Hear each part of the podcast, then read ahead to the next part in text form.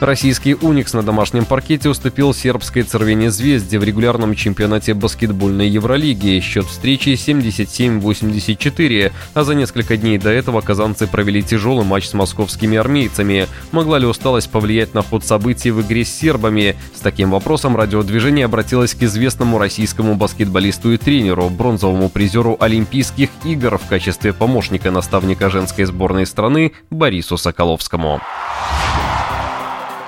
проигранном поединке Уникс Цервена Звезда сказались, конечно, два очень важных фактора. Это, безусловно, три пятиминутки, которые отняли много сил и у ЦСКА, и у Уникса. Достаточно вспомнить, что ЦСКА после этого полетел в Тель-Авив и там проиграл Макаби. Второй момент, с которым связано поражение, это все-таки э, я бы вернулся к первому матчу Евролиги, когда Цервена Звезда принимала Уникс. И там Уникс просто унизил команду Цервена Звезда на их поле, выиграв в итоге 20 очков, но по ходу они, по-моему, вели очков, по-моему, 35.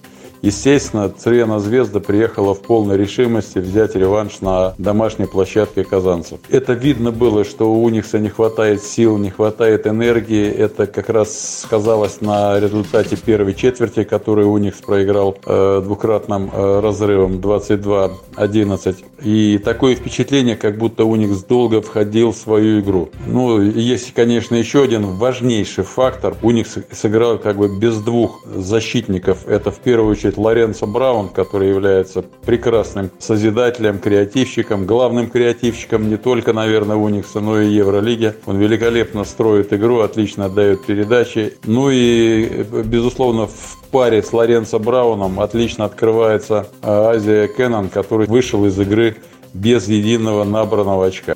Уникс смог отыграться во второй четверти и даже выиграл третью. Есть такое поверье, что, мол, кто взял третью четверть, тот потом и победит. Почему этого не случилось?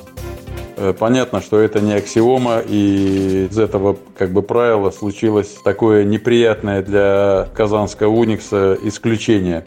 Все-таки четвертая четверть получилась у Уникса такой смазанной из-за того, что команда Дэйна Радонича э, прекрасно контролировала концовку, а у Уникса уже не было сил у тех игроков, которые являются решающими, у них просто не осталось сил. И несмотря на то, что Уникс после трехочкового попадания вышел вперед на 9 очков, тем не менее несколько ошибок и со стороны казанцев, и прекрасные действия со стороны Цервена Звезды сыграли свою роль. У них вообще динамичная команда, но все-таки эта динамика требует очень больших энергозатрат. Именно эти энергозатраты они сказались в концовке Уникса, просто уже не было сил.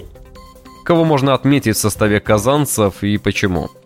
Из казанцев я бы, конечно, отметил вернувшегося, так сказать, в строй в хорошем э, настроении, в прекрасных кондициях Джона Брауна третьего. Он играл э, здорово, убивался на площадке но я бы очередной раз отметил бы Дмитрия Узинского, который, выйдя в старте, сразу сделал три перехвата. И, честно говоря, мне непонятна была э, его замена со стороны Велимира Пирасовича, потому что где-то должен быть игрок такого чернового плана, потому что Узинский не берет на себя лишних атак, он прекрасно отрабатывает в защите, и он как бы балансирует игру. Понятно, что вне всякой критики Хизоня, несмотря на то, что он в концовке сделал пару потерь, оставляет приятное впечатление Воронцевич. Очень полезно отыгрывал э, Джей Кири. Э, в каких-то моментах э, это были Брентли и Оджи Мэйя. Уникс с 13 победами сейчас далеко не на лидирующих позициях. Насколько это поражение отразится на турнирных раскладах казанцев? Муних себе серьезно осложнил э, шансы попадания в плей-офф. Э, сейчас у нас, несмотря на поражение баскетбольного клуба «Зенит» от «Альбы», тем не менее наилучшее положение из российских команд сейчас у «Зенита».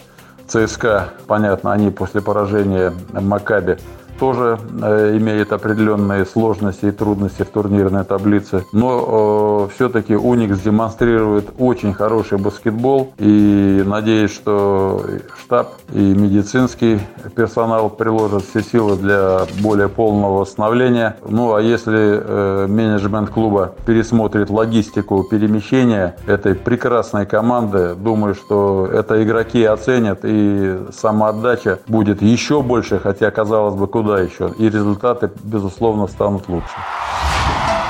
В нашем эфире был известный российский баскетболист и тренер Борис Соколовский. Решающий